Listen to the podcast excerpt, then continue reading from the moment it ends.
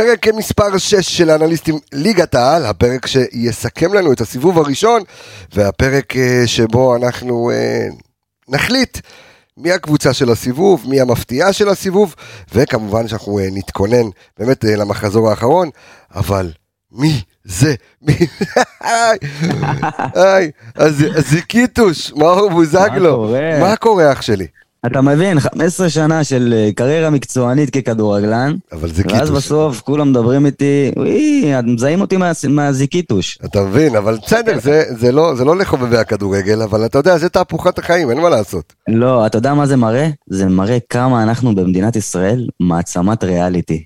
זה לא משנה מה, אה, כל כן, אנשי אה? הריאליטי פתאום מגיעים למקומות שלא חלמו עליהם.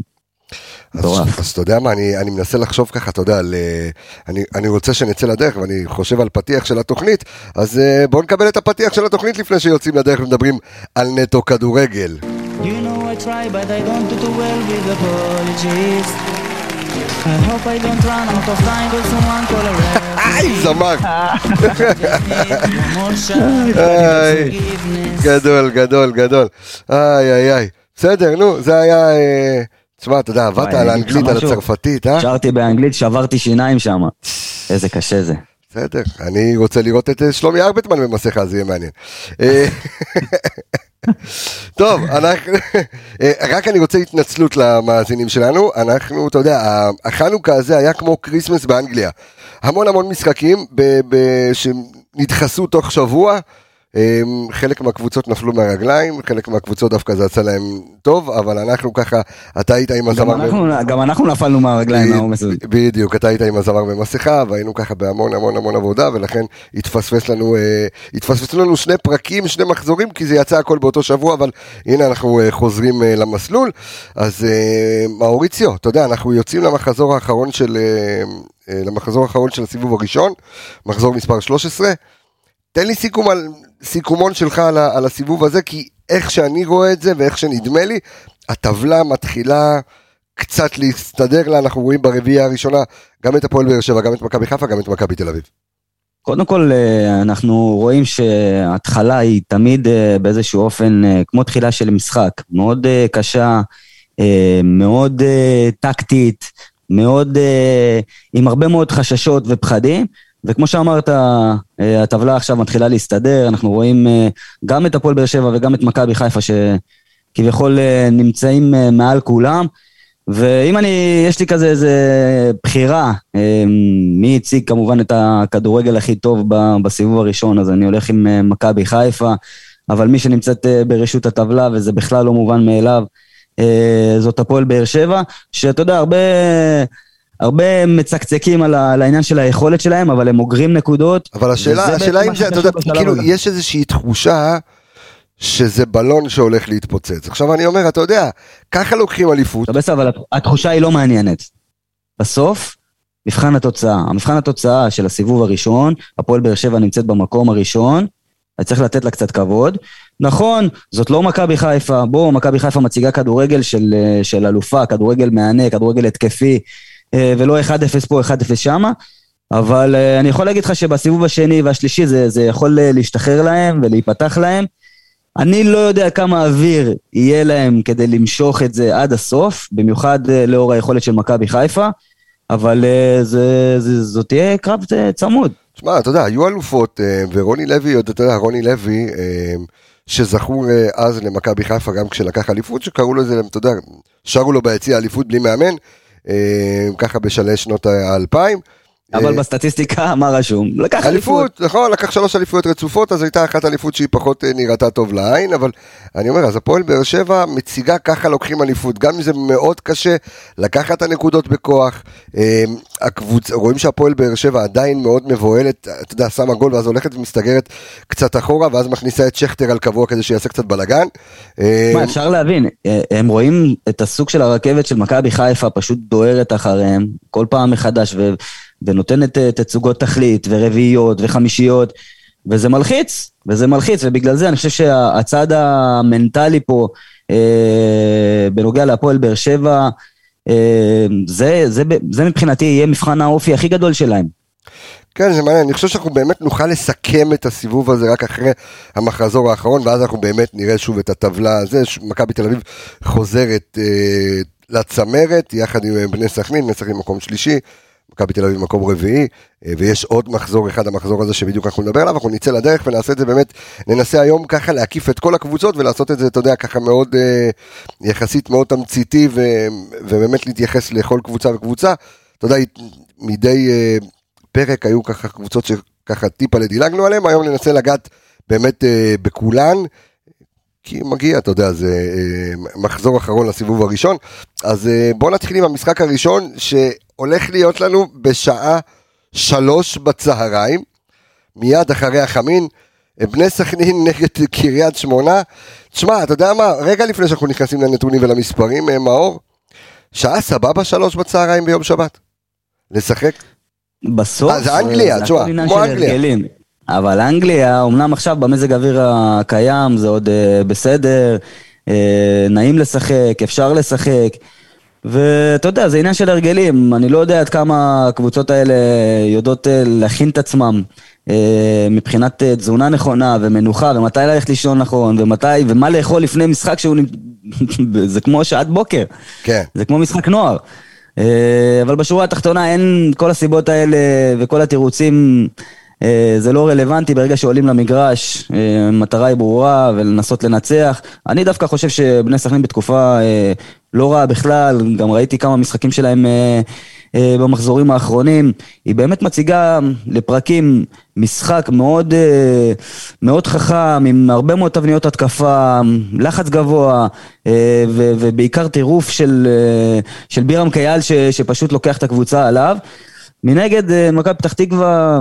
תשמע, מה- מאכזבת לגמרי, רק נספר שהמשחק יהיה בשלוש בקריית שמונה, כי עם כל הבלגן שהיה בדוחה, המשחק לא יהיה בדוחה, זה משחק שסכנין מארחת אותו, אז הוא יהיה בקריית שמונה. וכן, אתה יודע מה, אני רוצה באמת להתמקד רגע במכבי פתח תקווה, שתכף אנחנו ניגע בסכנין, ואנחנו אה, באמת ניתן את הנתונים והמספרים אה, אה, שיש גם לבירם קיאל ולקבוצה שלו, שעושה עד כה באמת... תחילת עונה נהדרת, על אף, אתה יודע, ככה קרטעו קצת אחרי ההתחלה, אבל מכבי פתח תקווה, וגיא לוזון, שלא רוצה ללכת לשום מקום, ונדמה, אתה יודע, על אף ההפגנה של אוהדי מכבי פתח תקווה, לא, אתה יודע, זה לא מעניין את משפחת לוזון, ומכבי פתח תקווה, עם סגל לא רע, מציגה יכולת, איך אני אקרא לזה? זה חולשה... לא טובה, בוא, יכולת לא טובה, צריך לשים את הדברים על השולחן. אני חושב שהם לא ציפו, אה, ומבחינת המטרות שלהם, אני תמיד אומר את זה, שבאיזשהו אופן זה, זה תמיד אה, נראה מעורפל, הם לא יודעים אם רוצים אה, רק לקדם שחקנים ולפתח שחקנים צעירים, ומצד שני הם רוצים פל- פלייאוף עליון. כן, אבל אתה ומצד ראית, ראית שלישי- ששנה שעברה זה הלך יפה ביחד, זאת אומרת, זה לא חייב תמיד לבוא אחד על, על השני, אז נכון, אז אין, לי- אין לי אלא באדה, סו, אז כן, תחזק את הקבוצה. יודע, בשורה התחתונה, שחקנים צריך, צריכים לדעת אה, את היעדים של הקבוצה ומה המטרות. ככה זה עושה סדר, זה פשוט אה, מייצר לך איזה מין תבנית. זה מייצר לך איזה תבנית, אה, נקווה שאני כונס אותך, כן, כן. אה, זה מייצר לך איזה תבנית מסוימת בראש, ש, של להגיע למשחקים מאוד אה, מוכן, מאוד דרוך. ואת זה אני לא רואה במכבי פתח תקווה. מה שכן ראוי לה- להערכה במועדון הזה, שהם נותנים גב, מן הסתם, שזה גב משפחתי, וזה, אני אומר לכם, באמת, זה לא דבר שקל לעשות אותו, והם משפחה מאוד חזקה, והם נותנים לגיא את כל הגב שבעולם, כי הוא מאמן מצוין, בואו, הוא מאמן מוכח בליגה הישראלית, אה, ו- ויש לו קבלות, ויש להם את כל לא- הסבלנות. והם בגלל שזה. משפחתי לא ממהרים לפטר, גם אין כזה לחץ של קהל, אין כזה גם הרבה קהל אני חושב ש... למכבי פתח שזה תקווה. בכלל לא רלוונטי העניין של הפיטורים. כי זה לא יקרה. לא משנה מה קורה במועדון, זה לא יקרה. השאלה אם זה דבר נכון בכלל, אתה יודע, לח- לחשוב בצורה כזו. על אף שאני מאוד בעד שיהיה מעמד למאמן, ואם לא מצליחים, אז אין מה, אתה יודע, יש עונות טובות, יש עונות פחות טובות, אבל uh, המאמן לא, לא, אתה יודע, זה לא... כן, אבל מי קובע את הקריטריונים? הבעלים. והבעלים ברגע שהוא משפחה, ברור שהוא רוצה להצליח, אבל יש לו גם סבלנות לדרך מסוימת, ואם הוא מאמין בדרך ומאמין בתהליך, אז נותנים לו את כל הגיבוי ואת כל הזמן, גם על חשבון זה שהוא לא מצליח היום. בסדר, אה, בוא, בוא, בוא ניתן קצת את, ה, את המספרים שיש אה, גם למכבי פתח תקווה וגם אה, לבני סכנין. אז בואו נספר שקודם כל במחזור הקודם, אה, גם סכנין מפסידה. הפסידה 2-1 להפועל חדרה, אה, ו... סליחה, ו... אה, ומכבי פתח תקווה מפסידה למ"ס אשדוד, 1-0, אבל אם אנחנו ככה מסתכלים על המספרים, אז בני סכנין נמצאת במקום השלישי עם 18 נקודות, מכבי פתח תקווה מתחת לקו האדום עם 10 נקודות יחד עם הפועל ירושלים, שזה, אתה יודע, שוב, זה, זה מקום שאתה לא, אתה, איך אמרנו, הטבלה מסתדרת, אבל לא מסתדר בראש מכבי פתח תקווה נמצאת uh, במקום הזה. אני חושב שהמחיר של העלאת uh, שחקנים צעירים, או uh, מכירת שחקנים צעירים לא צריכה להיות בהכרח שאתה נמצא, מק... נמצא מתחת לקו האדום, ועוד uh, עשרה מחזורים כאלה מתחת לקו האדום, אתה כבר מועמד לירידה, וזה לא צחוק. ברור שזה לא צחוק, יש פה סכנת uh, ירידת ליגה, ואני בטוח שאנשי מכבי פתח תקווה אה, לא ציפו ולא חשבו ולא חלמו בכלל אה, להיות אה, במצב הזה, בשלב הזה של, של העונה. אבל אתה יודע מה, אני חושב שדווקא המשחק הזה נגד סכנין, שהוא מתקיים בקריית שמונה ולא בסכנין, יכול לתת להם איזה סוג של עדיפות. אני לא יודע איך יתפתח, איך? אני אומר, אני, אני רק רוצה לתת באמת את ה, קצת את המספרים של סכנין, קודם כל, אז סכנין עם 16 שערים, לא מאוד רחוקה מהפועל באר שבע, שעם 19 שערים, שאנחנו נגיע למכבי חיפה עם 30 שערים זה כבר משהו אחר לגמרי, אנחנו נדבר על זה אה, יותר אה, מאוחר. בני סכנין אה, נמצאת במקום הרביעי עם איומים מתוך הרחבה, זה 72 איומים, עם מקום שלישי בליגה בקרוסים, עם 163 קרוסים. סכנין, אתה יודע, עובדת די יפה, אם אנחנו, כמובן, כמו שאמרת מקודם, בירם קיאל. גם ברם קיאל וגם אה, אפשר להגיד אה, כמובן מילה טובה לשרון מימר אה, שעושה נכון. עבודה נהדרת ונותן הרבה מאוד חופש לשחקני התקפה ונותן להם להתרכז גם בפעולות התקפיות. מנגד הוא מאוד מאמין, אני מכיר מההיכרות האישית שלי איתו, גם בהפועל באר שבע, שהוא היה עוזר מאמן של ברק. תמיד הדרישה שלו הייתה אמ, שמאבדים כדור, בום, לחץ גבוה כדי להרוויח, להרוויח את זה כמה שיותר מהר ולהיות כמה שיותר קרובים לשער של הקבוצה היריבה. ככה לא צריכים אה, לרוץ כל כך הרבה, ומבחינת מדד יעילות אפשר אה, לראות את זה גם בסטטיסטיקה. חד משמעית, רואים את זה בסטטיסטיקה, שימו לב שבני סכנין נמצאת במקום הראשון בליגה בתיקולים מוצלחים, ובמקום השלישי, זה מאוד מתחבר למה שאתה אומר, בחילוצי כדור. אז אה, זה גם, גם ההגנה וגם, וגם ההתקפה, אנחנו רואים אותה קבוצה באמת מאוד אגרסיבית, וגם אה, אנחנו רואים אותה במקום השלישי בליגה במאבקי קרקע, ומקום אה, שני בליגה בדריבלים מוצלחים. זאת אומרת, יש לקבוצה הזו כרגע הכל, היא צריכה עוד, אתה יודע, עוד חיבור, אבל בהחלט קבוצה פנטסטית ש, שהולכת ו, ומתחברת לה. היא קבוצה מאוד uh, מגוונת, uh, מצד אחד מאוד אגרסיבית, מצד שני יש לה יכולות uh, לא רעות בכלל בחלק ההתקפי, אם זה מלמד שיודע לכבוש שערים ובירם קיאל שפשוט מצטרף מה, מה, מהקו האחורי ועושה את זה בצורה נהדרת. משחקים עם הרבה מאוד ביטחון, ראיתי אותם...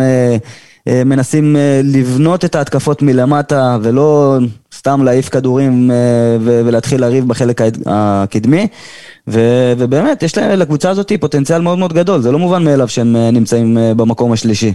כן, אין, אין צל של ספק, עוד כמה נתונים קטנטנים, אז קודם כל, מלך השערים, כפי שאמרת, של, של בני סכנין, זה גיא מלמד עם ארבעה שערים, אחריו בירם קיאל עם שלושה שערים, גם מלך הבישולים, זה בירם קיאל עם שני בישולים, אחריו מרואן קאבה. אה, וגם בירם קיאל מוביל את הקבוצה במסירות אה, מפתח, עם 17 אה, מסירות מפתח, מרואן קבהא עם 12 מסירות מפתח. בקיצור, בוא נגיד שבירם כיאל הוא השחקן שאם מסתכלים על סכנין, זה ההבדל בין פלייאוף אמצעי לפלייאוף עליון. אז זה עכשיו שאלה ככה שנש, שנשאלת, לפני שגם ניתן את הקטנה על מכבי פתח תקווה ונעבור למפגש הבא. ישנן שמועות שהפועל באר שבע רוצה את אה, בירם קיאל כבר בינואר.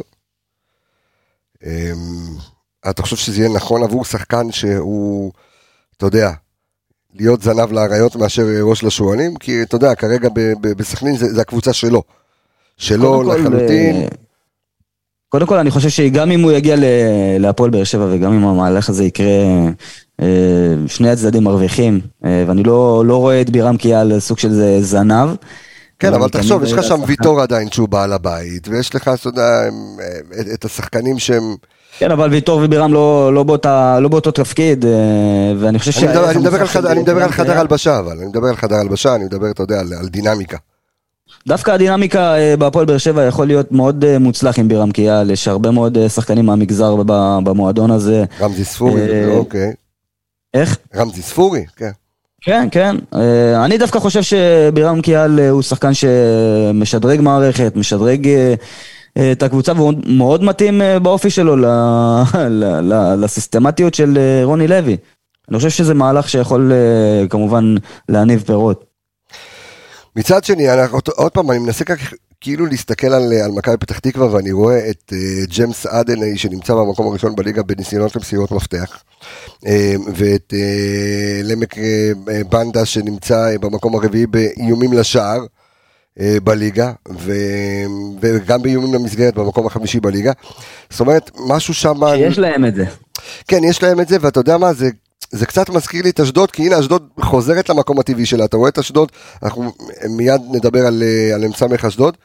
השאלה אם זה גם מה שהולך אה, למכבי פתח תקווה, שזה יותר חוסר מזל מאשר, או, או באמת אין שם, עדיין גיא לוזון לא מצא בתבנית הזו, מצא שם את, ה, את הסדר כדי להיות במקום שהם צריכים להיות. אני אגיד לך מה, פוטנציאל בקבוצה הזאת יש, יכולות אישיות יש, אבל מבחינת אה, מדד היעילות, אה, המסירה לפני, המסירה האחרונה הם לוקים בחסר, ולפעמים בקבלת החלטות, בפעולה האחרונה, הם לוקים בחסר, ו- ו- וזה גם... אה, אתה יודע, זה שהם מגיעים למצבים ומאיימים הרבה והם, ועושים דריבלים אה, אה, איכותיים ובשורה התחתונה לא כובשים מספיק ומנגד אה, הקבוצה סופגת אה, לא מעט ובגלל זה גם אה, הם נמצאים במקום שהם נמצאים. אני מקווה בשבילהם ש, שבשלב הזה של העונה הם אה, יעשו סוג של, אה, קחו את עצמם בידיים ויקחו אחריות ויבינו שבפעולות אישיות ו... ו הם כן. צריכים להיות תכליתיים, צריכים להיות יעילים, ורק לאגור אה, נקודות בשיניים, רק זה מה שייקח אותם קדימה. בואו נעבור אל המפגש אה, הבא שלנו, וזה, אה, אני כן רוצה שאתה אה, נדבר על מכבי נתניה והפועל תל אביב. אה, שזה מפגש מאוד מאוד מעניין.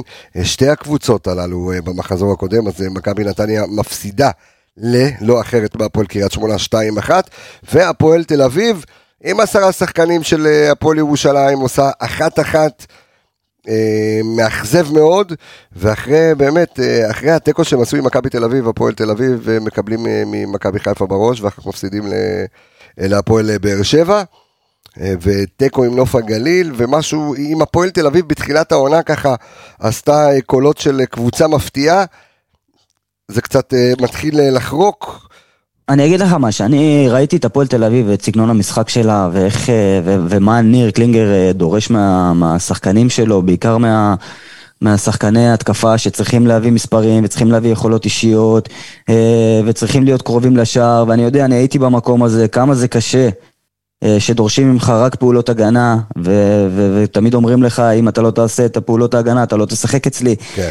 ו- והשחקן מתאים את עצמו לדרישות של המאמן, ובאמת, אני לא יודע עד כמה סבלנות יש לאוהדי הפועל תל אביב אה, במקרה הזה אה, לגבי ניר קלינגר, אבל אני בטוח שהם לא אוהבים את מה שהם רואים. הם כן פתחו מצוין את העונה, אני חושב שדווקא במקרה ש- שזה שהם פתחו טוב את העונה, זה היה צריך לתת להם אה, פוש מאוד גדול וביטחון אה, מאוד מאוד אה, גדול כדי להמשיך אה, לייצר אה, סוג של אה, יכ- אה, יכולת טובה על המגרש. ועכשיו אתה יודע שקצת פחות הולך והתוצאות לא, לא טובות ולרעתם. המועדון יודע להכניס את עצמו לסוג של מערבולת כזאת ו- ו- וכל מיני רעש מיותר שהם ידעו אגב לנטרל אותם בתחילת העונה והם פוגשים uh, את מכבי נתניה שפסטיבל uh, בן איפשהו, בדיוק. אה, נגמר. אה, נעצר לו, ואת כל, ה- את כל ה- המוטיבציה הגדולה שבן עילם נתן אה, בתחילת הדרך שלו, וסוג של ראינו באמת טביעת אצבע מסוימת על הסגנון משחק, איפשהו אה, הכל נהיה, מתחיל להתאזן. אה, הזמן עושה את שלו, השחיקה עושה את שלו, העומס עושה את שלו. ואני חושב שדווקא החזרה מהפגרה קצת פגעה בשתי הקבוצות האלה, ולא באה להם בזמן. אבל אה, היריבות ביניהם תמיד היא הייתה גדולה. בין מכבי נתניה להפועל תל אביב. חוזרים אה, חוזרים אני לפרופורציה. מצפה למשחק מאוד מאוד אגרסיבי. עכשיו בוא נספר קודם כל שהפועל תל אביב אה, נמצאת אי שם במקום השמיני, לא רחוקה מזה עם 16 נקודות, שזה עדיין בסך הכל שתי נקודות ממקום שני, ממקום שלישי, סליחה, שזה, אתה יודע, ליגה מאוד מאוד מאוד מאוד מאוד צפופה, אוקיי? זה שש נקודות, מנגד שתי נקודות מהמקום השלישי, אבל יש להם אה, עוד ארבע נקודות אה, מלפני הקו האדום. אז אתה יודע, כל הליגה. הזאת היא מאוד צפופה, ומהראשון לאחרון אין יותר מדי אה, פער גדול. כן, זה, זה כרגע נראה טבלה? של ליגה לאומית, סוג של חוץ מה, מה, משני המקומות זה נראה הראשונים. טבלה של כדורגל ישראלי. אוקיי.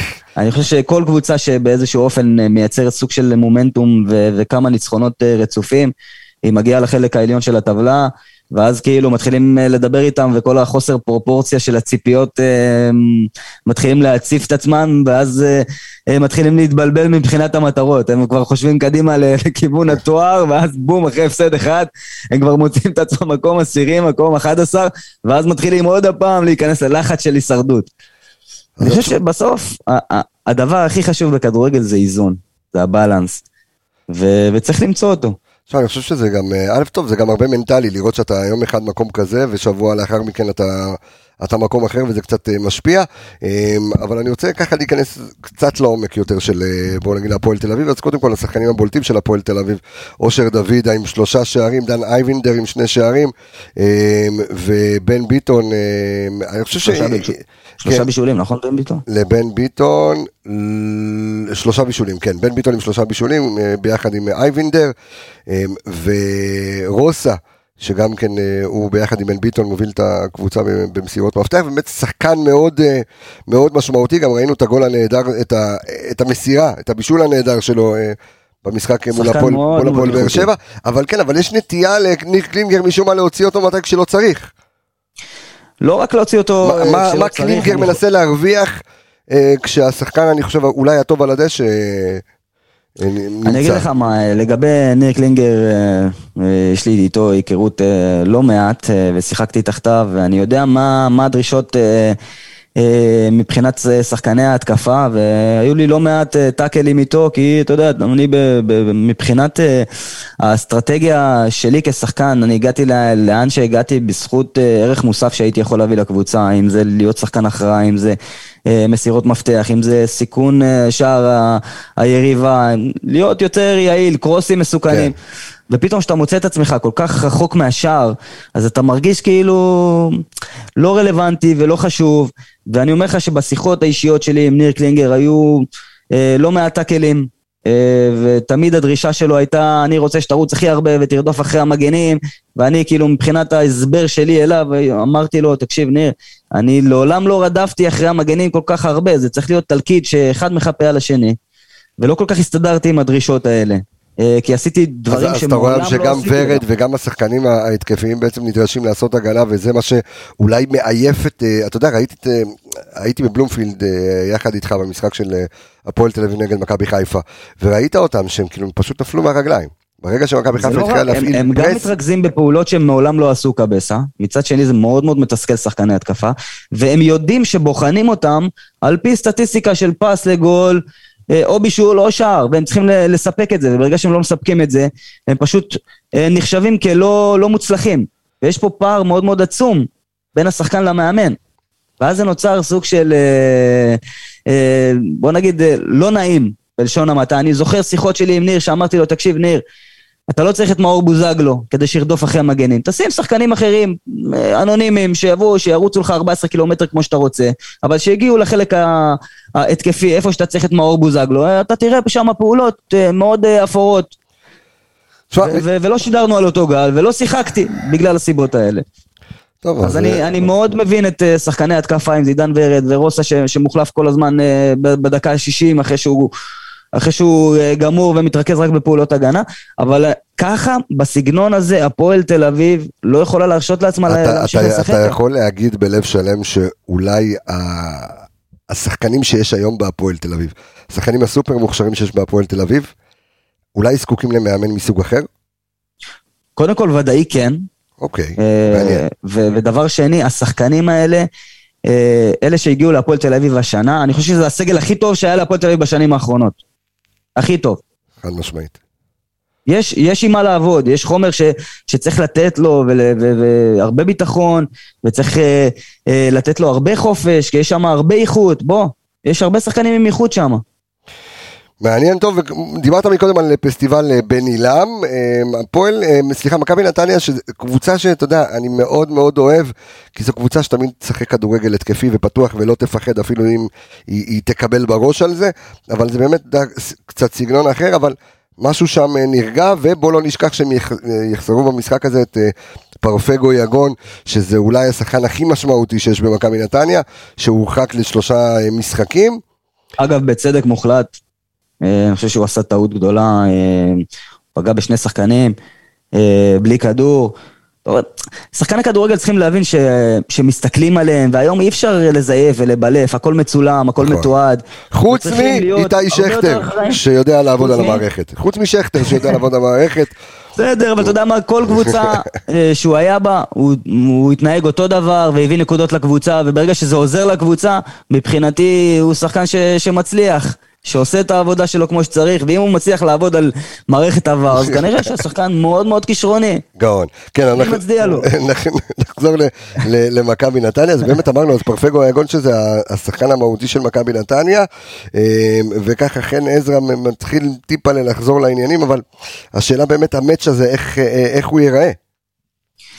קודם כל, אה, מכבי נתניה מבחינתי היא קבוצה שבנויה על הטירוף. אה, על התלהבות, וזה כאילו, זה היה כמו סוג של אה, אה, כפפה ליד ברגע שבן עילם התמנה למאמן. כן.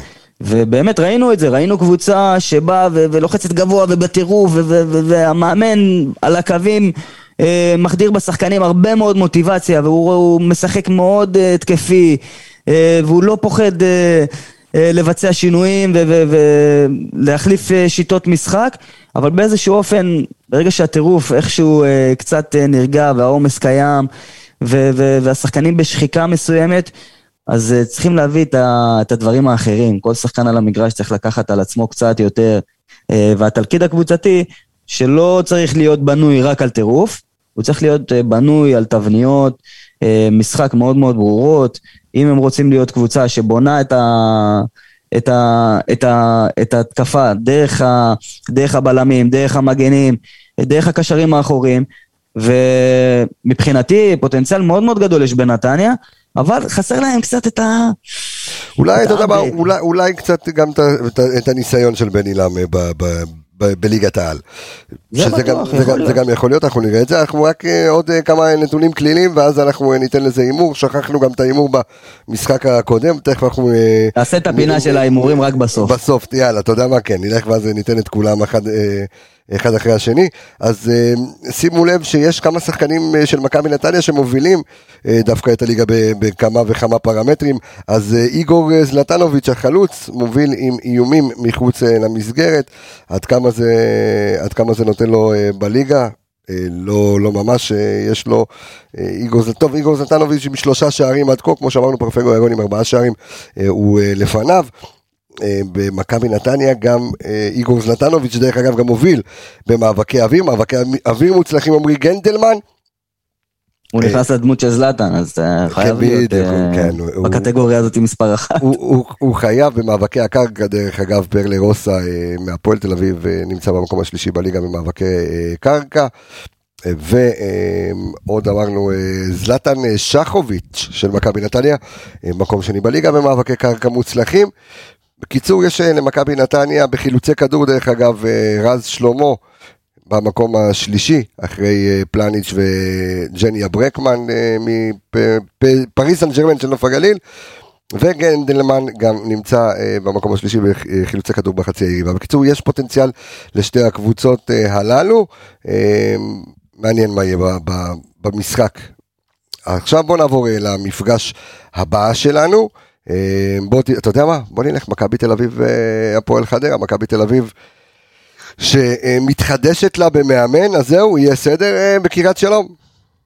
קודם כל, אחרי שכל כך הרבה זמן חיפשו וכמה ששמענו את ברק יצחקי אומר, אני לא רוצה להיות מאמן, אני לא רוצה להיות מאמן, ובכל זאת אני חושב שהוא עשה עבודה לא רעה בכלל. ומצאו מאמן, איך קוראים למאמן אגב? אמ, דקה אני אומר לך את השם. אה, אוקיי, טוב. הבנתי שהוא הוא מכור לאינסטגרם. מלאדן קרסטיץ'. קרסטיץ', סרבי. קרס- קרסטטיץ', כן, משהו כזה, כן. כן, אז הוא מכור, ל- הוא מכור לאינסטגרם ויש לו איזה... שזה טוב או לא טוב, אתה יודע. אתה אתה יודע-? אתה יודע שאתה- שהיית מכור לאינסטגרם, אמרו מה, אתה מתעסק רק באינסטגרם, כשלא יגידו את זה על המאמן. אני חושב שהיום כל, כל בן אדם, לא משנה באיזה מקצוע הוא נמצא, אה, הוא חייב למנף את עצמו, ואם מישהו יודע לשלב ולעשות אה, הפרדה בין הצד המקצועי לצד ה, העניין של הרשתות אה, החברתיות, אני חושב שזה אחלה דבר ואחלה פלטפורמה, וכל אלה שלא יודעים, אני חושב שהם הם, בגלל שהם מקנאים שהם לא, הם לא מצליחים אה, לעבוד עם זה. כל אחד צריך איזה, איזה אבא ואימא כזה שיכוון אותו, יכווין אותו. תשמע, קודם כל נ- נספר גם למי שעדיין לא יודע, אם זה לאוהדי מכבי תל אביב או לאוהדי הפועל חדרה ולכל מאזיננו המאזינים, אז שקרסטיץ', קרסטייץ', או אני עוד לא יודע איך לאיית את השם שלו, אבל אה, הוא לא, לא, אתה יודע, אין לו, אין לו ניסיון כזה גדול על, אה, על הקווים. התפקיד הראשון שלו היה אה, רק ב-2016 כעוזר מאמן, הוא בן 47. יש לו חברת אוכל אגב, חברת אוכל? אוקיי, מה? כן. אז- משהו איזה, משהו גדול בסרביה שכולם מדברים על זה. אז. הוא מאסטר שף גם. אוקיי. מעניין, אתה יודע, אני כבר רואה את הכותרות אחרי ניצחון אחד שלו במשחקי אה. השף וזה, כן, יכול להיות אה, מעניין, שווה ללכת לטעום למי, ש, למי שנוסע לסרביה.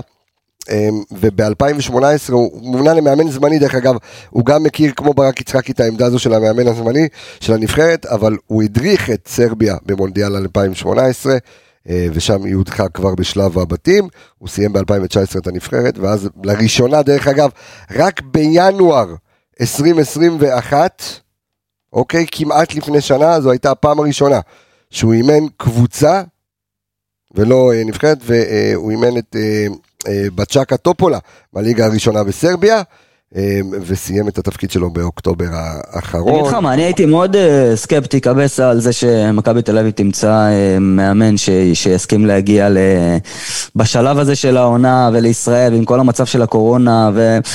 אתה יודע, זה, זה דבר שהוא לא פשוט לעשות אותו, אבל אה, פה מגיע שאפו ענק, כמה שחשבנו ש... כן, אבל, השאל, אה, אבל השאלה עד, עד, כמה. הוא, עד כמה הוא, אתה יודע, עד כמה הוא מאמן באמת, אה, עצם זה שהוא בטייטל, בקטגוריה שהוא, של מאמן מכבי תל אביב, עכשיו ייתן המון שקט למכבי תל אביב, לא יתעסקו בזה יותר, ובוא, מכבי תל אביב זה מערכת בריאה.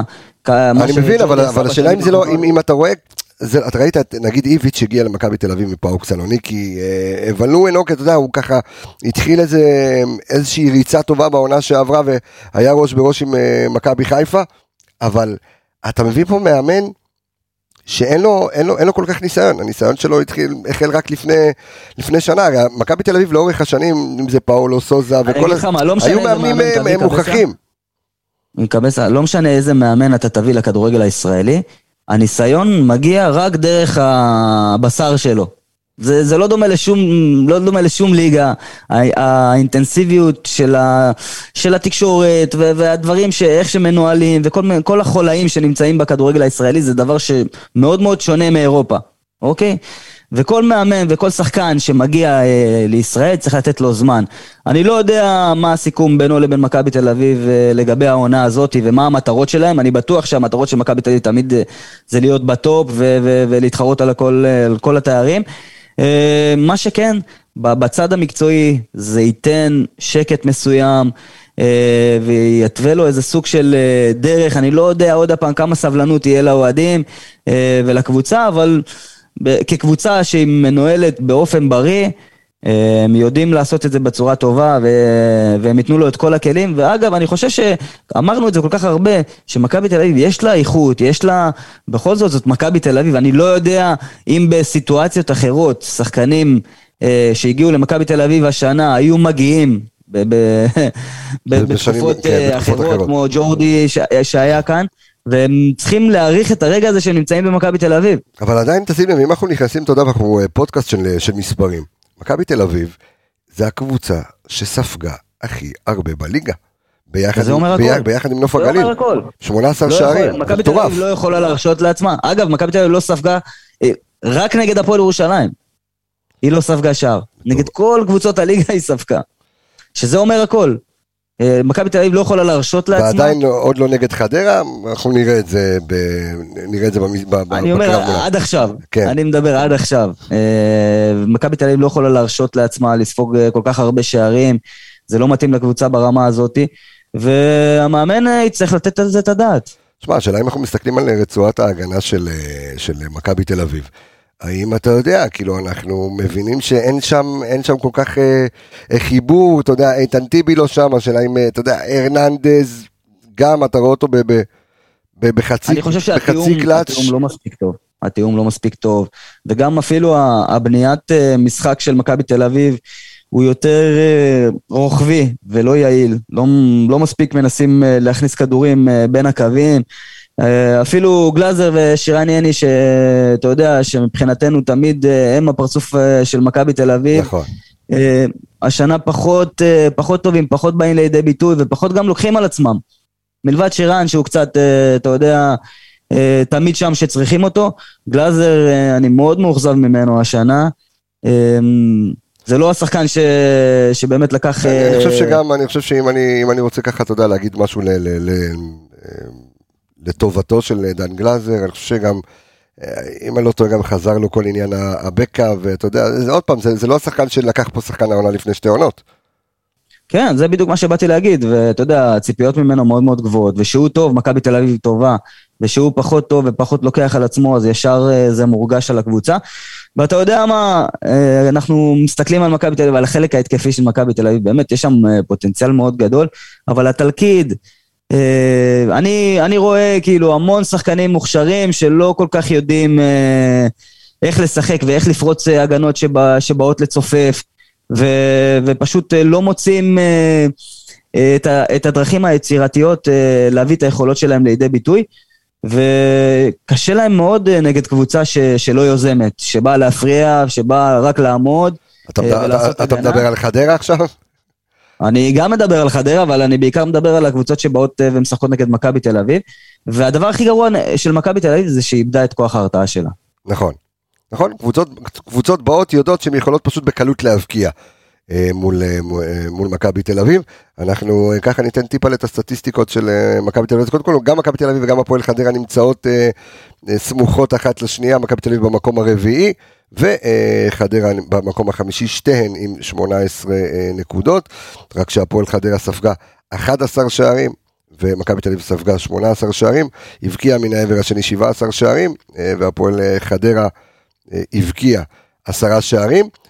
אם נסתכל ככה בטופ של, של כל קבוצה, אז קודם כל מכבי תל אביב בכמה פרמטרים מובילה את, ה, מובילה את הליגה, אז שימו לב שגם במסירות, טוב, מסירות מדויקות זה לא חוכמה, אה, הרננדז, אתה יודע, זה, זה יכול להיות זה- גם, זה- זה אה, בלם. אתה יודע, מסירות של אה, מטר. זה כן, כן, כן, זה, זה, זה בלם. תדלג לי על כל הדברים הלא יעילים. כן, כן, זה- האמת שזה, שזה ממש ממש ממש לא יעיל, אבל כן, אבל מכבי תל אביב, אז קודם כל, מלך השערים שלה זה סטיפה פריצה עם חמישה שערים, לאחר מכן ברנדלי קובאס עם שלושה שערים, טל בן חיים מרגיש שהוא חוזר לזון קצת.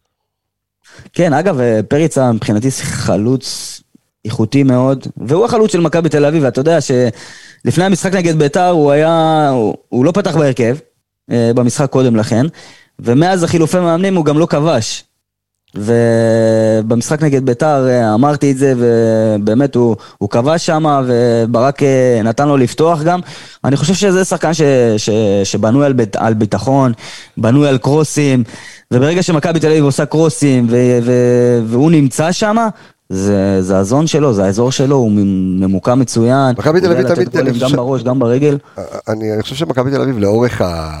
לאורך השנים, אה, זה סוג החלוצים שהיא תמיד אהבה להביא, החל מקוביקה, ודרך קיארטנסון, ודרך אה, פריצה, זה, אתה יודע, אותו זה הרבה סגנון. מעיד על ה- על הסגנון משחק של מכבי תל אביב. הבעיה שיש אה, כל כך הרבה אה, שינויים, גם מבחינת אה, השחקנים וגם אה, מבחינת הצוות, ו- וזה לא, בוא, זה לא התקופה של היציבות של, אה, שג'ורדי ייצר. ותמיד אני אומר, קשה, אה, קשה מאוד לבנות, והכי קל זה להרוס.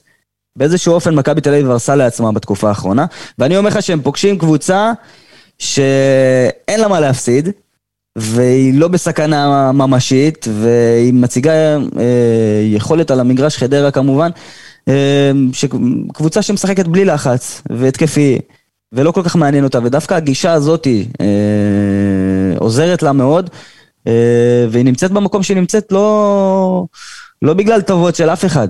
נכון. בגלל שעושים שם עבודה טובה. עושים עבודה טובה, עובדים שם, אתה יודע, זה, זה לא...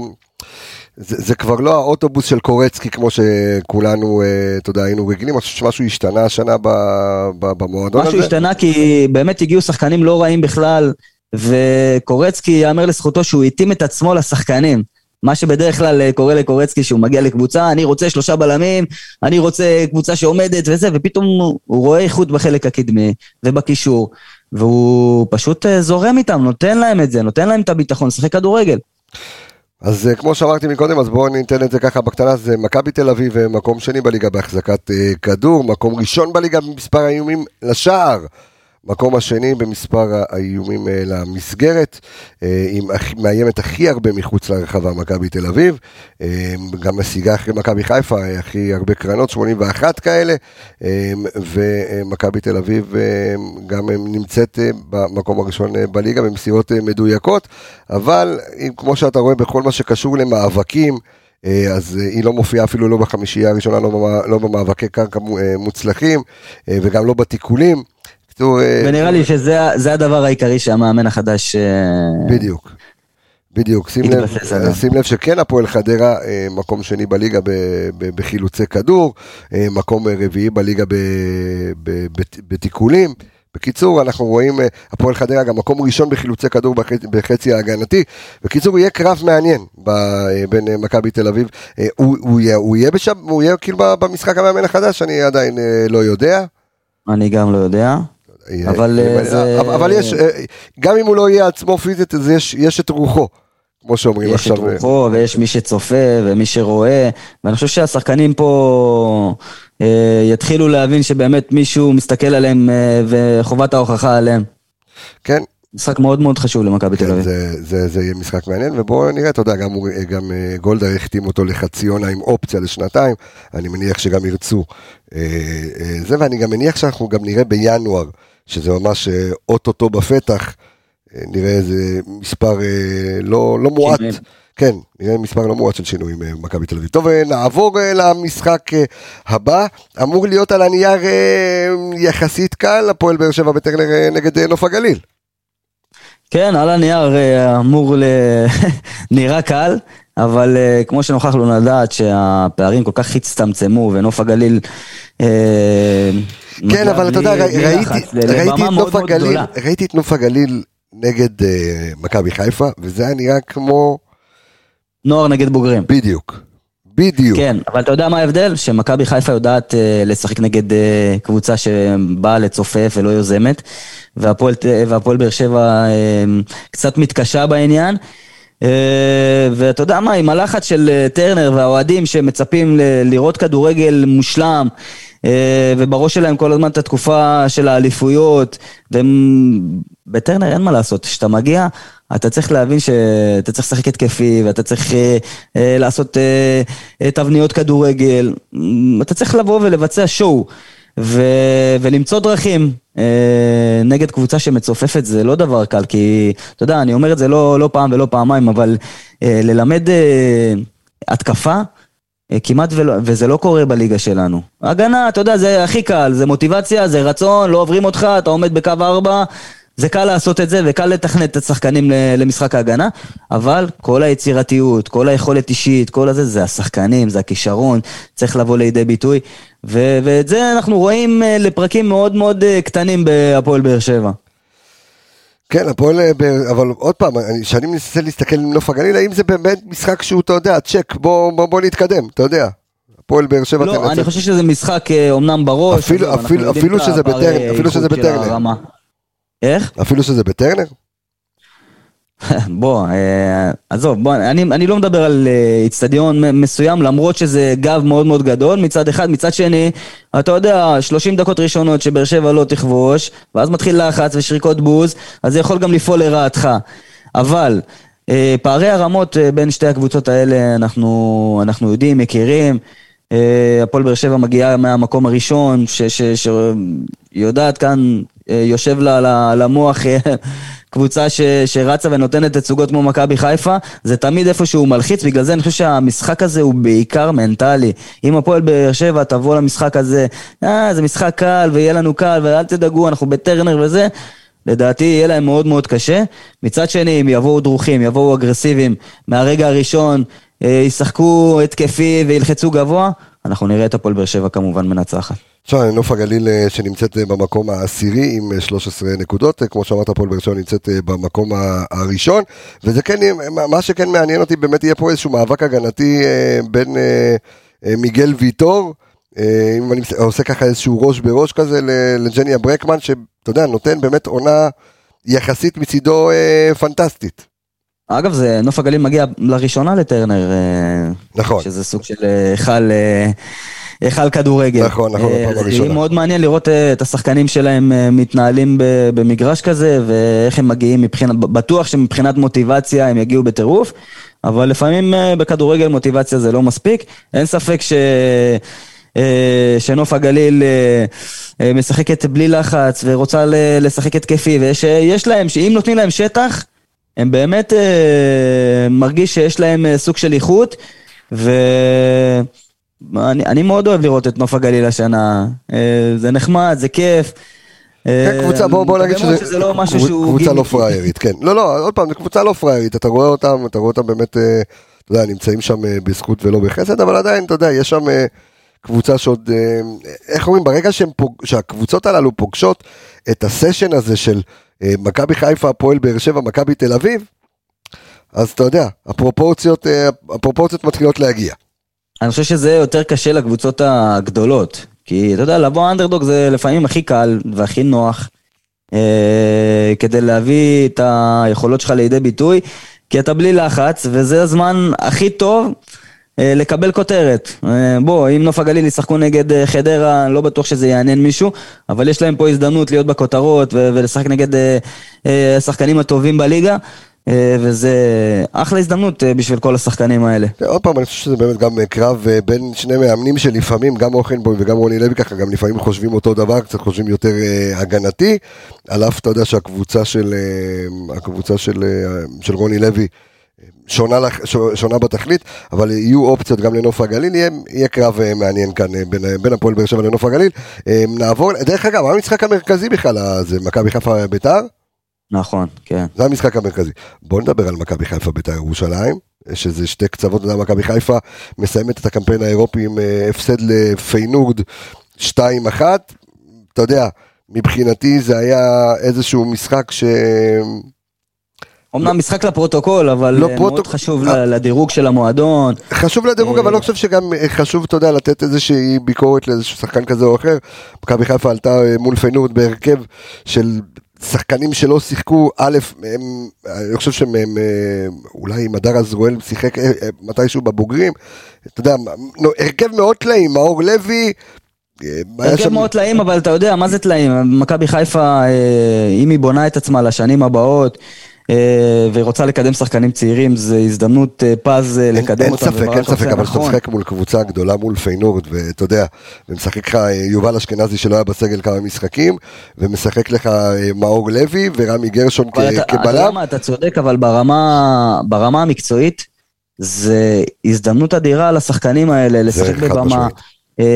ולחוות ולצבור ניסיון, זה לא הליגה הישראלית, זה קצב אחר, זה, זה, זה דברים אה, אחרים, זה טקטיקה אחרת. ו, ולפעמים אתה מגלה שחקנים, דווקא במשחקים האלה, שאתה עם הגב לקיר, אה, אתה מגלה אופי של השחקנים ש, ש, שלא נתת להם אה, מספיק, וזה ישר משליך על הליגה. כן, אין ספק, אני חושב שגם הרכב שלישי של מכבי חיפה מול פיינורד, מול ההרכב השני של פיינורד, שבוא נזכיר, פיינורד נמצאת מקום שני בליגה ההולנדית, מרחק נקודה אחת בלבד. מאייקס. אגב, אופיר מרציאנו משחק שם, נכון? נכון, כן. אה, הוא לא, לא שיחק אתמול, לא, לא שיחק. אמ, ונמצאת מרחק נקודה אחת בלבד מאייקס, שעשתה בית מושלם בליגת האלופות. אז אמ, שוב, באמת... אני רואה את זה, אם אני מסתכל אה, מההיכרות עם ברק, אה, אז המטרה שלו הייתה ברורה, לתת לשחקנים שלא שיחקו דקות משחק, ולצבור ניסיון ברמה האירופית. אה, ועוד יותר אפשר לראות שהוא משאיר את כל השחקנים החמים, אה, את כל השחקנים שנמצאים בכושר הכי טוב אה, לקראת המשחק נגד בית"ר ירושלים ביום שני. שהוא מבין כמה זה משחק מאוד מאוד משמעותי חשוב. בכלל למכבי חיפה אה, ולמטרות שלה, ולהמשיך כמובן את המומנטום בליגה. אז בואו בוא, בוא, בוא נסתכל, גם ראינו שברק בכר עשה איזשהו שינוי, אה, מה זה איזשהו שינוי? עשה את הניסוי כלים שלו כבר במחצית השנייה, אה, שחזיזה שיחק כל המשחק, כי חזיזה לא ישחק נגד בית"ר ירושלים, הוא מוצהב. ואתמול ראינו ככה את דין דוד נכנס אתמול ביחד עם דוניו, כשדוניו שיחק כחלוץ חוד. ובמחצית השנייה, ודין דוד הלך לאגף, כי דין דוד הוא זה שאמור לשחק נגד בית"ר ירושלים בעמדת הווינגר צד שמאל, בגלל שמכבי חיפה תחסר את אה, חזיזה. בבסט אתה צריך להבין שדין דוד זה התפקיד שלו. ברור, ברור, זה ווינגר שמאל. לשחק בכנפיים, זה שברק שם אותו אה, כחלוץ שפיץ אה, במשחקים האחרונים, זה כי, כדי לנסות אה, ולהפתיע, ואתה יודע מה, אם, אם אני הייתי שואל את דין דוד איפה היית רוצה לשחק, אז הוא היה אומר, אה, אני רוצה לשחק באגפים, אבל ברגע שיש לך את חזיזה ואצילי, אתה צריך להתאים את עצמך. ברור, גם רואים בפעולות הפשוטות של דין דוד, שגם אה, את הגולים שלו הוא מבקיע כמעט בעמדת הווינגר, לא משנה אם זה מימין או משמאל, הוא גם תמיד בורח אוטומטית אה, לצדדים הללו, אחלה, קודם כל דין דוד אחלה רכש אה, למכבי חיפה. אחלה רכש, כבר, אה, שחקן איכותי וגם בכושר אה, פנטסטי. בכושר. פנטסטי, אתמול. אתמול הוא הבקיע את השער השלישי ברציפות שלו בין הרגליים, לשוער, איזה שער- מוזר. כן, כן, שער הזיה, כן, שער של השוער, אה, אבל... זה לא שער שייכנס לקלטת, אבל בסדר. כן, שער. אבל בסטטיסטיקה של בין הרגליים זה נכנס לו, זה בסדר, זה בסדר גמור, אבל השאלה הגדולה שנשאלת לקראת המשחק הזה, המשחק המרכזי של המחזור הזה, זה האם זה כוחות? תשמע, אמ, תמיד מכבי חיפה בית"ר ירושלים זה משחק מאוד אה, גדול, מאוד מעניין, אה, קהלים מאוד מאוד גדולים, אבל אתה יודע, כשמדובר במכבי חיפה, ואנחנו רואים את מכבי חיפה בתקופה האחרונה, זו קבוצה שיודעת מה היא רוצה מעצמה, היא משחקת כאלופה, אה, היא משחקת התקפי. מכבי חיפה קבוצת, קבוצת התקפה מטורפת. אה, והיא לא צריכה להתמקד ב- בהגנה, כי היא תמיד קרובה לשער שלה, ותמיד אה, מייצרת קומבינציות אה, בצדדים, ומגינים תוקפים. ובאמת, תשמע, רואים ישר טביעת אצבע של מאמן שמגיע מבחוץ ועושה גם רכש נקודתי ורכש מאוד איכותי כדי לשדרג את הקבוצה. מנגד הם מוצאים את בית"ר ירושלים ש... תשמע, מפורקת לחלוטין. אה, בבלבול מאוד מאוד גדול, מפורקת, אתה יודע, זה גם, גם פה עידנת. כן, כן, אתה יודע, כשחוגג חוגג, אה, לא חוגג, אתה יודע, בזה, וכשיוסי מזרחי לוקח על עצמו בכוח את התפקיד של המאמן החדש, עכשיו, אני לא חושב שיהיה פה איזשהו עניין של אפקט מאמן חדש, כי יוסי מזרחי עושה את זה כל שני וחמישי כשהוא בא וסותם חורים ל- למאמן אחר. כן, הוא, אתה יודע, הוא גם כל הזמן אומר שהוא עובד, עובד מערכת, נכון, נכון. ולא משנה איפה ומה מה, מה יבקשו ממנו, הוא יעשה, וזה גם אה, ראוי להערצה ולהערכה.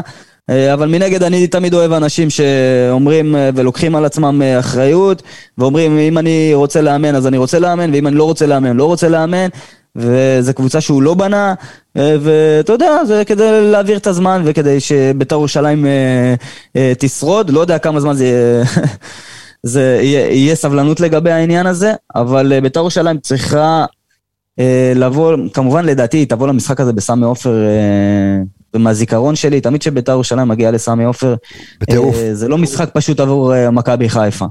אה, למרות המצב של בית"ר ירושלים, אה, זה משחק שמאוד גדול והזדמנות מאוד גדולה לשחקנים להוכיח את עצמם שהם באמת אה, ראויים לשחק אה, בבית"ר ירושלים ולשחק ברמות האלה וזה כן, אתה יודע, אבל מפגש הש-.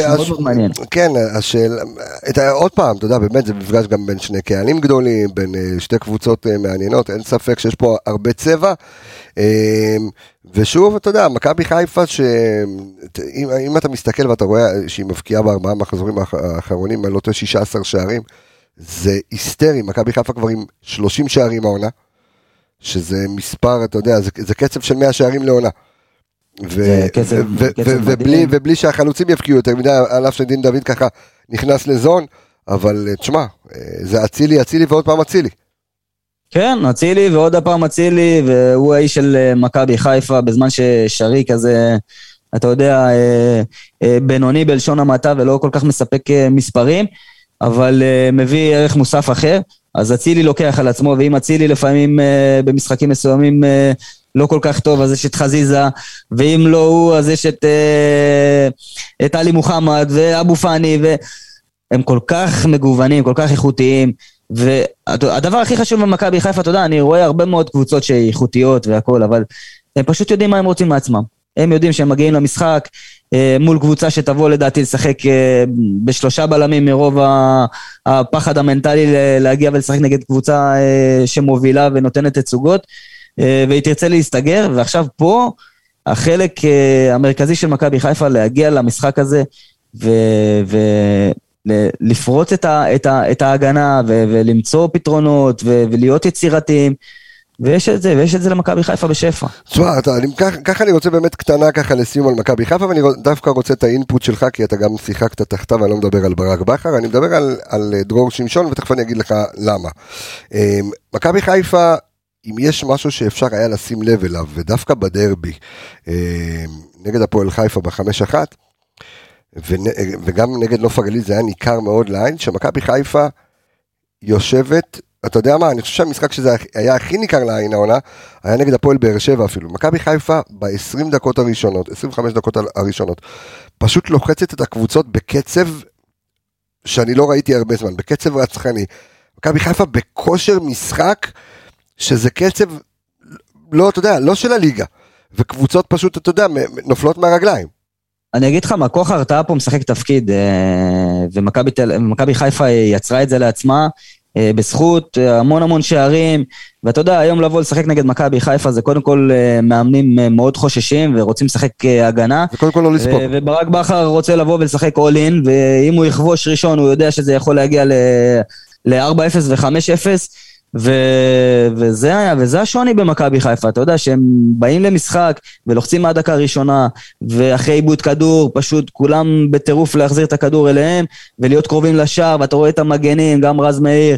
אה, וגם סן מנחם, שתמיד נמצאים בחלק הקדמי, ושיש לך את פלניץ' שהוא, אתה יודע, הוא עמוד השדרה ונותן המון שקט, לא משנה מי משחק לידו וכמה... עד כמה אבל יש באמת משקל, עד כמה באמת יש משקל, אתה יודע, לצוות הכושר כמו דרור שמשון, כי באו אליו בטענות, אתה יודע, עד לא מזמן, אתה יודע, שחקנים נפצעו, שחקנים מתחו שריר, ו...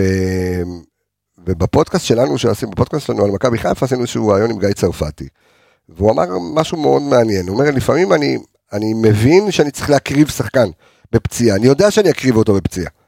אה, ואני רואה שאתה מחייך. חוסך להם כאב ראש. אתה יודע שיש סגל מאוד מאוד גדול, והם משחקים אה, בכמה מפעלים, ויש עומס, ויש שחיקה.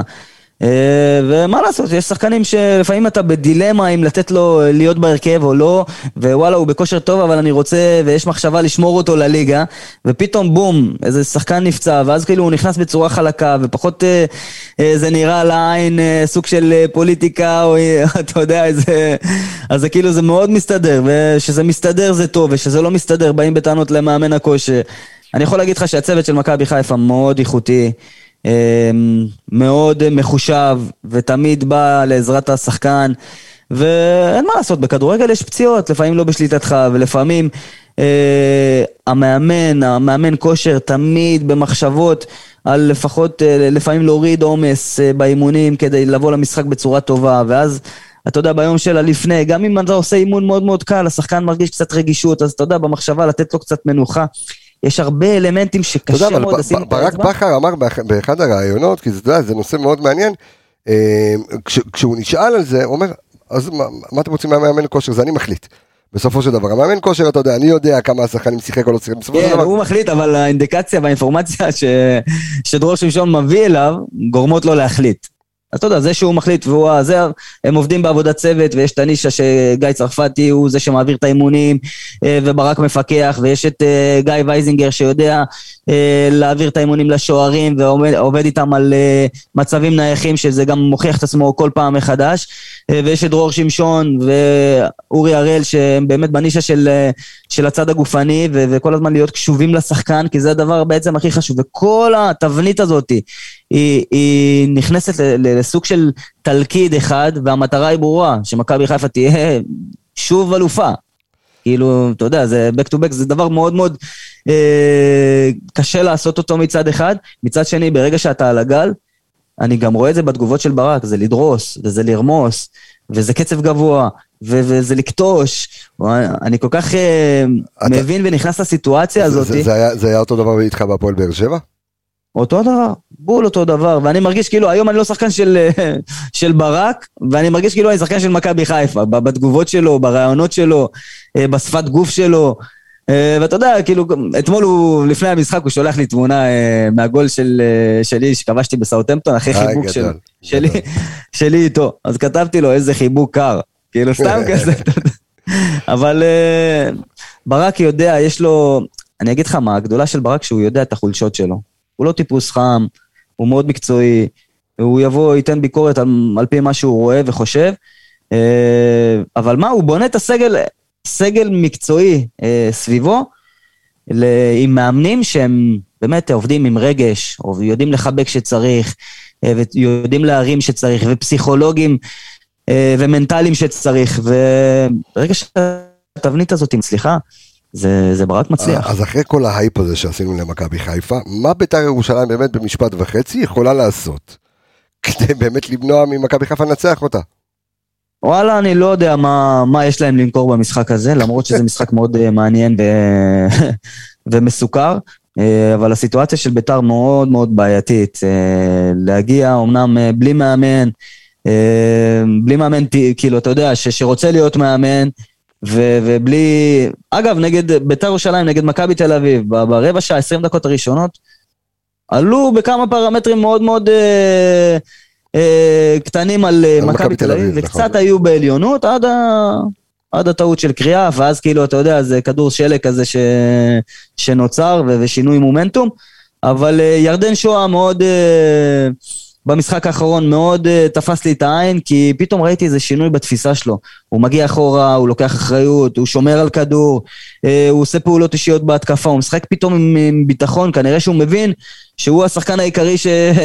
שמוציא לפועל אה, התקפות וכובש, ומתי שהוא טוב, הוא זה לא גם- קורה הרבה, כן, אבל מתי להוכיח, שהוא טוב, גם ירצה להוכיח ל- ל- לברק. בכר שוויתר עליו, אבל אה, תשמע, מכבי חיפה קיבלה במקום את עלי מוחמד, אז אף אחד לא יכול להגיד אה, אה, מילה אחת, אתה יודע, רע על הדבר הזה.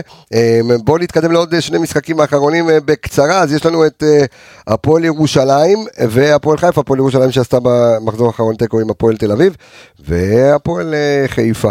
שהפסידה 1-0 אה, להפועל באר שבע, היא עדיין אה, בטראומת החמישייה אה, בדרבי, הפועל חיפה זה, זה אלון תורג'מן, מתי שהוא על המגרש, פתאום רואים הפועל חיפה אחרת, כובשת שערים, מגיעה להזדמנויות, ומתי שהוא לא על המגרש, יש הבדל מאוד מאוד גדול.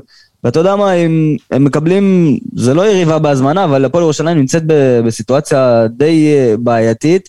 אה, לבוא מהמקום הראשון זה תמיד כאילו לסחוב, אה, לסחוב על הגב את כל, ה. את כל הליגה. אבל אה, אחרי המשחק של נגד הפועל תל אביב וה- והתיקו הזה, אתה יודע מה, ראיתי את המשחק, הם, הם שלטו ו, ו, והיו יותר טובים מהפועל תל אביב, ועדיין לא ניצחו, למרות שאתה יודע, הם היו בעשרה שחקנים. בעשרה הם שחקנים, נקלעו ל- נכון. כן, אבל זה משחק שצריך לתת להם המון אה, ביטחון ל- למשחק אה, לקראת אה, הפועל חיפה. והם צריכים להבין שלהיות במקום האחרון זה סיטואציה אולי, אה, אולי, לא אולי. באמת גם, אולי גם באמת לנצל את, אה, את חוסר הביטחון שלה שהפועל חיפה נמצאת בו כרגע, כי אתה יודע, קבוצה באמת פנטסטית, הפועל חיפה, עד, אני חושב שעד הדרבי שככה ערער לה את, ה, את הביטחון.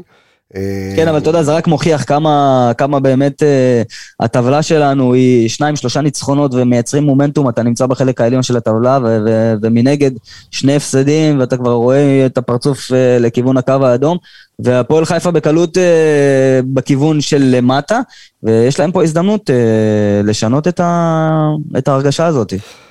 ולזאתי שחוזרת אה, למקום הטבעי מול אה, זו שהתאוששה קצת עם המאמן החדש שלה, אה, קריית שמונה.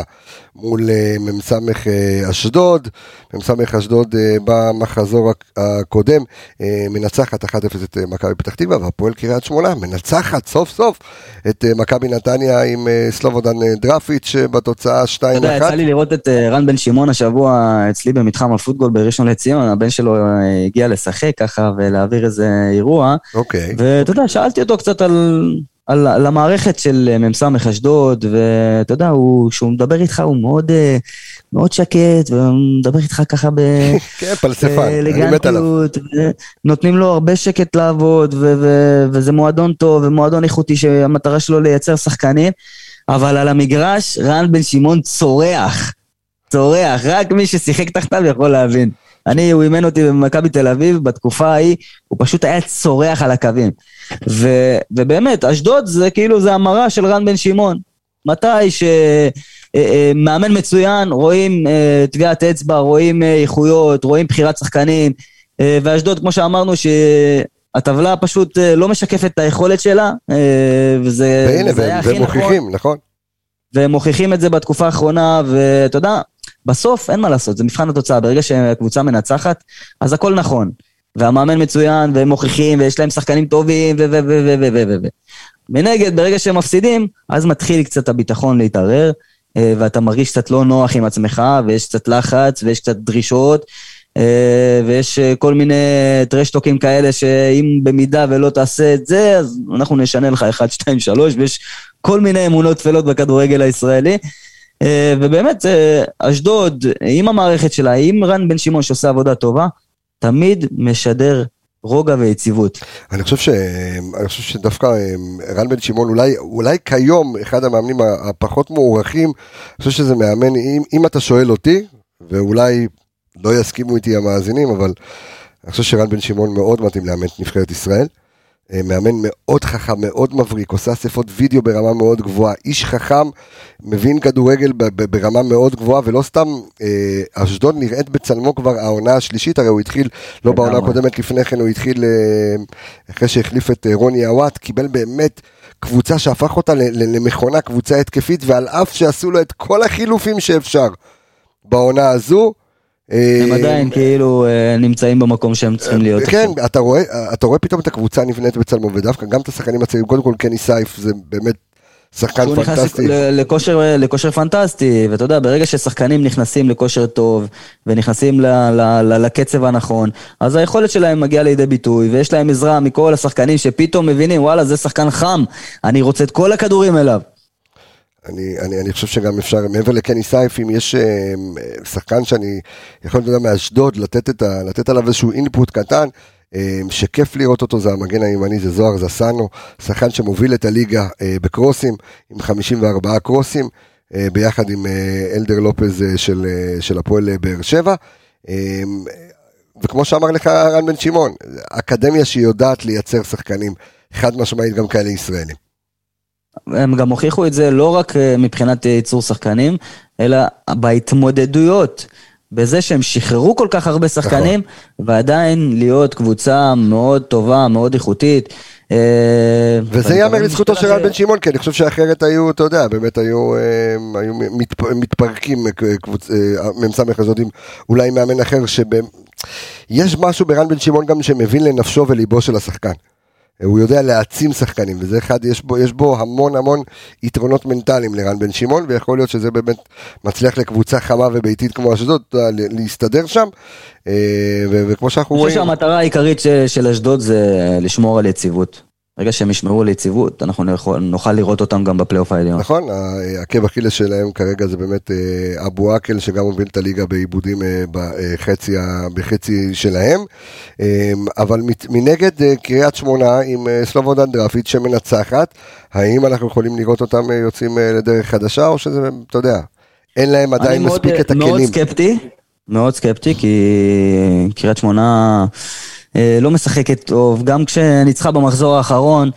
אה, היכולת לא הייתה בשמיים, אבל כאילו, אתה יודע, כשאתה מנצח יותר, אה, יותר קל לשפר דברים ולעבוד עליהם, כי אתה נמצא בהרגשה טובה, ו- ו- ואתה עם אה, תחושה כזאת של, אה, של וואלה, אני ניצחתי, עכשיו יש זמן לנסות לשפר את הדברים, ופתאום יש יותר זמן אה, לנתח, יותר זמן לעבוד על זה, ודווקא הניצחון יעשה המון המון אה, דברים טובים לקבוצה, אבל אני עדיין מאוד סקפטי בנוגע ל...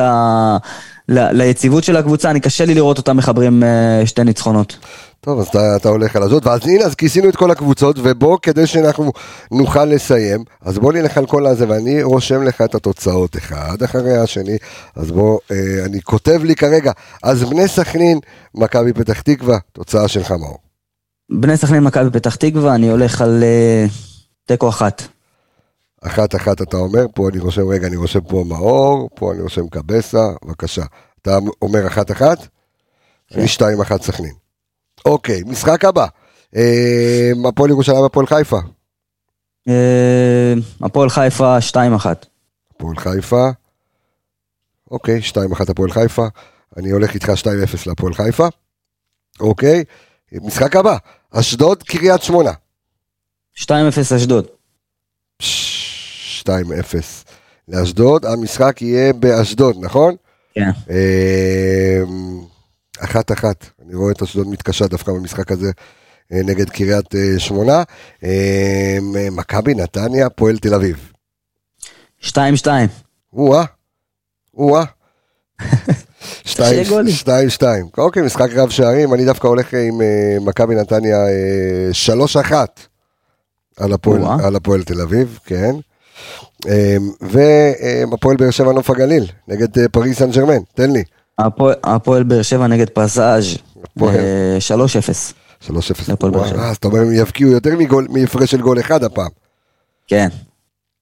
אה, 3-0, 2-1 הפועל באר שבע. מכבי תל אביב הפועל חדרה, משחק לא קל. משחק לא קל, אה, 2-1, מכבי תל אביב. אוקיי, 2-1 למכבי תל אביב, 1-1. זו התוצאה שלי. או-אה. ומכבי חיפה בית"ר ירושלים, בבקשה. 2-0 מכבי חיפה. אה, סולידי אתה. אה, זה לא לא משחק כזה פשוט כמו שזה נראה. לא, אני לא- ממש לא חושב שזה פשוט. השאלה, זה בוא, בוא, זה תלוי במכבי חיפה ואיך היא מגיעה למשחק הזה, נכון. ואיך זה מתפתח. 3-1 למכבי חיפה, אני חושב שהיא כן תספוג אה, גול, אה, מכבי חיפה, אבל אה, בבית, איצטדיון מלא, סולד אאוט, אין כרטיס אחד בסמי עופר אחד המשחקים הכי. מרגשים שלי אה, אחרי הפציעה בית"ר ירושלים מכבי חיפה בסמי עופר. כן, אז... עם השער בבעיטת נכון. חופשית. תשמע, זה... זה... שמע, זה, זה אווירה אחרת, גם הקהל של ביתר, מעניין אם הקהל של ביתר, אתה יודע, יביע אמון וכן יגיע לאיצטדיון סמי עופר. לדעתי אין לו ברירה, הוא הוא. מבין את הסיטואציה והוא חייב, והוא מבין גם שהקבוצה תלויה בקהל. ברגע שהקהל מגיע זה דחיפה אדירה, וברגע שהוא לא, ו- ונכנס לכל מיני מלחמות שהן לא, שהן לא עוזרות לקבוצה, אז הקבוצה נראית כמו שהיא נראית. וזה תוספת כוח משמעותית. מנגד, אבל אתה יודע, אה, סמי עופר זה פשוט אה, איצטדיון חוויה. חוויה.